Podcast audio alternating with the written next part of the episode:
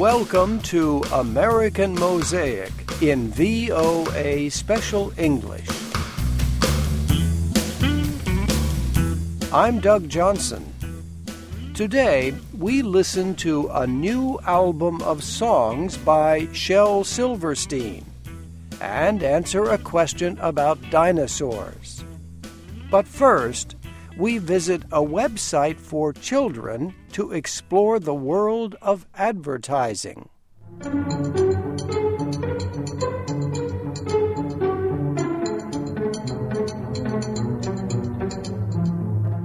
The United States government has launched a website to help children think critically about the advertising that is aimed at them.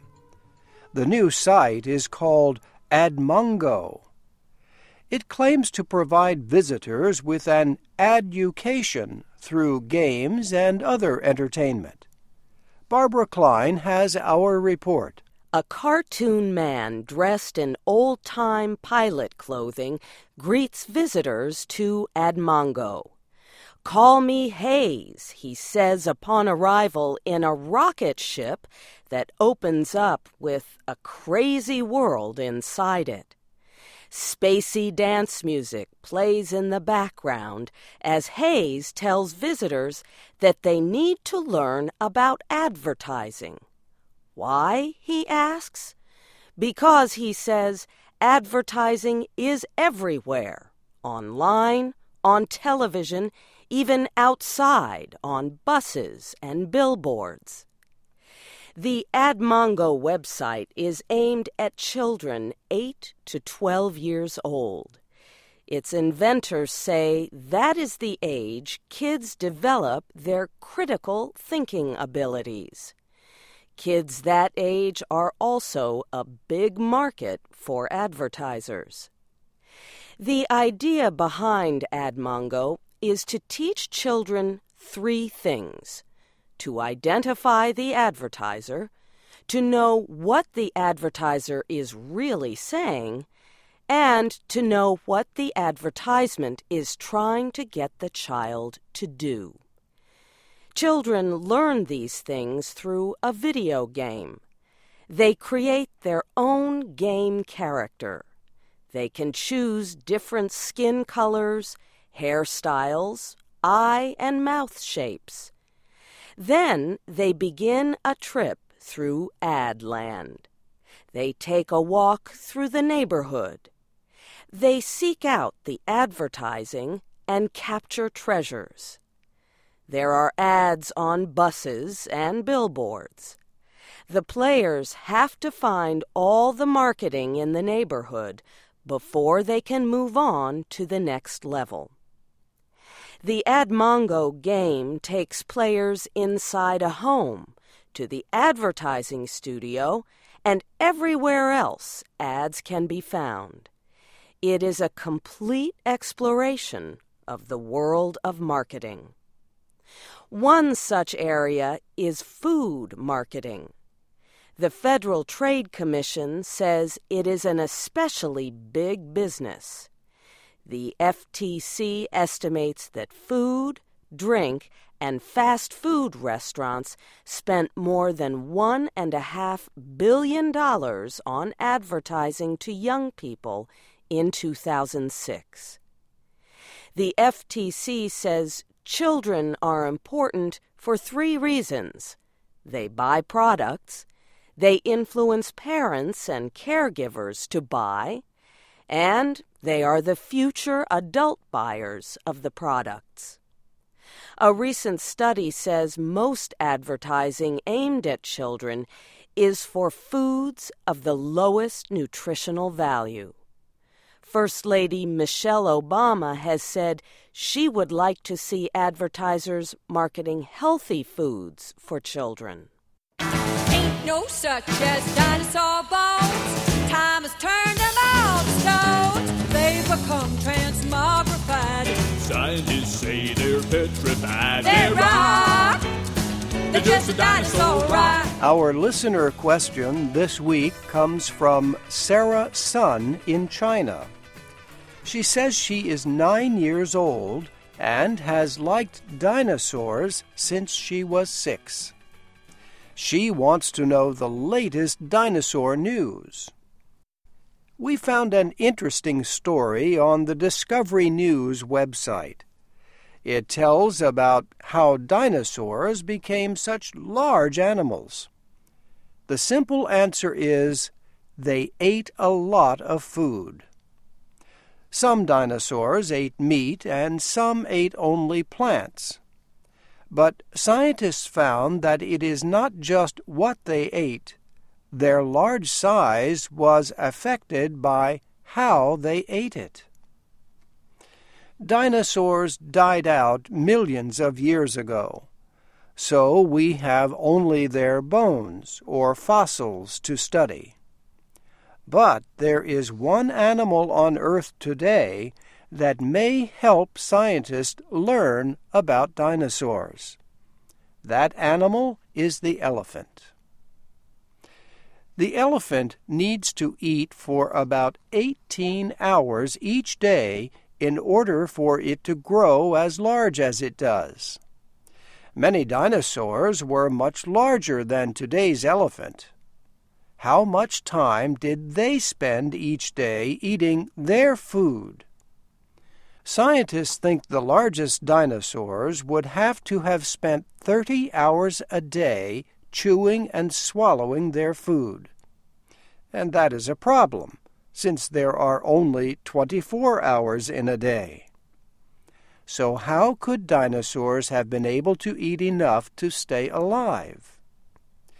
According to the journal Biological Reviews, most dinosaurs did not take the time to chew their food.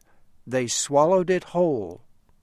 Their teeth were used to rip the meat or plants into mouth sized pieces, but were not used for chewing. Chewing takes time and energy, which a dinosaur could not waste.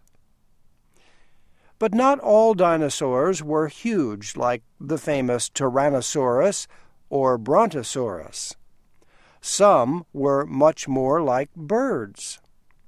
The idea that dinosaurs and birds were somehow related first was reported in the 19th century, but only recently has their relationship become clearer. There have been many new dinosaur discoveries in China and Mongolia. Many of these animals had feathers, much like our modern birds.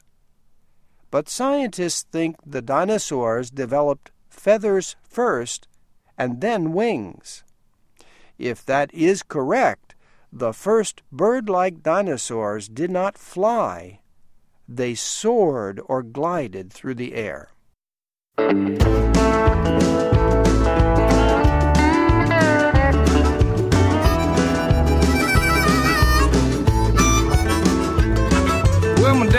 Home when I was just three, and he didn't leave much to and me. Just this old guitar and an empty bottle of booze.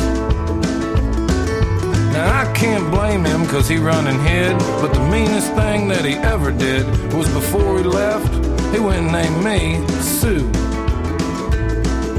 Now he must have thought it was quite a joke, and it got a lot of laughs from a lot of the folks. It seems that I had to fight my whole life through. Some gal would giggle and I'd get red, and some guy'd laugh and I'd bust his head. I'll tell you, life ain't easy for a boy named Sue. That funny song is called A Boy Named Sue. Country singer Johnny Cash made it famous but he did not write it. Shel Silverstein did. He was a poet, writer, artist, musician, and composer. Shel Silverstein died in 1999, but a new album of his songs will be released next week. Mario Ritter has more. Bobby Bare Sr. was a friend of Shel Silverstein for many years. The country singer recorded more of Silverstein's songs than any other artist. When he and his son, Bobby Bare Jr., decided to make this album, They called on everyone they knew in the business who was a fan of Shel Silverstein. They permitted just one of them, singer Andrew Bird, to set one of Silverstein's poems to music. Here, Bird performs The Twistable Turnable Man Returns.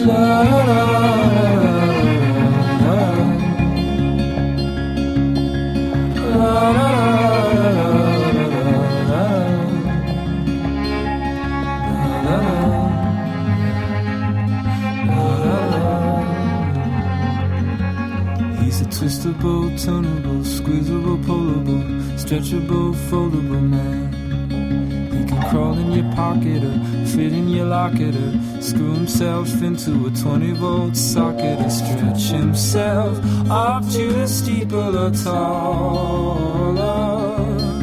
To squeeze himself into a thimble or smaller. Yes, he can. Bobby Bare Sr. says Silverstein would have loved every part of Twistable Turnable Man. Some songs are funny, while others are edgy or sad. Queen of the Silver Dollar is performed by Sarah Jarosz and Black Prairie. It has a quality of deep loneliness. She arrives in all her splendor each night at nine o'clock. Her chariot is the crosstown bus that stops right down the block. Now the old piano minstrel plays her tune as she walks in. And the queen of the silver dollars home again.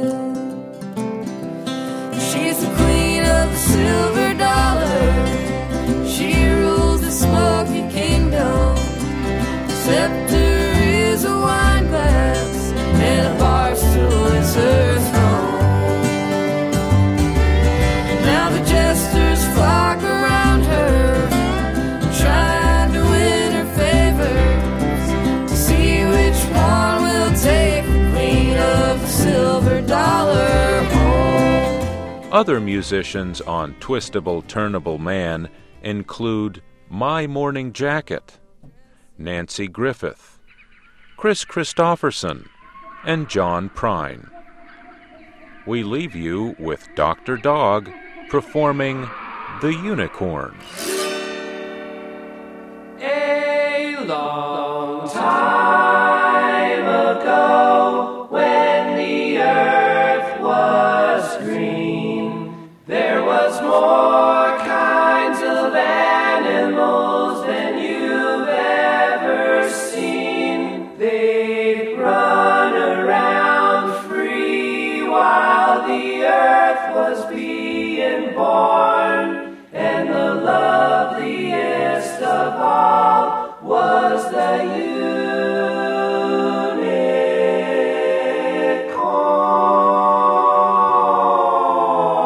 was green alligators and long-necked geese, some humpty-backed camels and some chimpanzees, some cats and rats and elephants, but sure as you're born, the loveliest of all was the unicorn. The Lord seen some sinning and it gave him pain. And he says, Stand back, I'm gonna make it rain.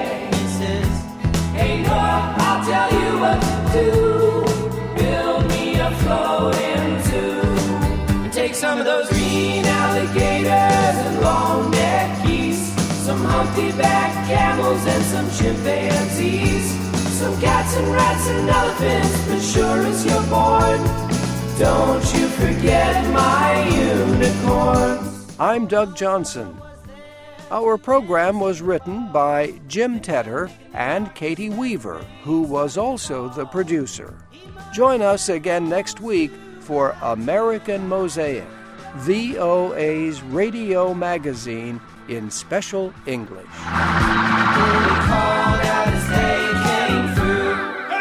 I've got your green alligators and long-necked geese, some camels and some chimpanzees, some cats and rats and elephants,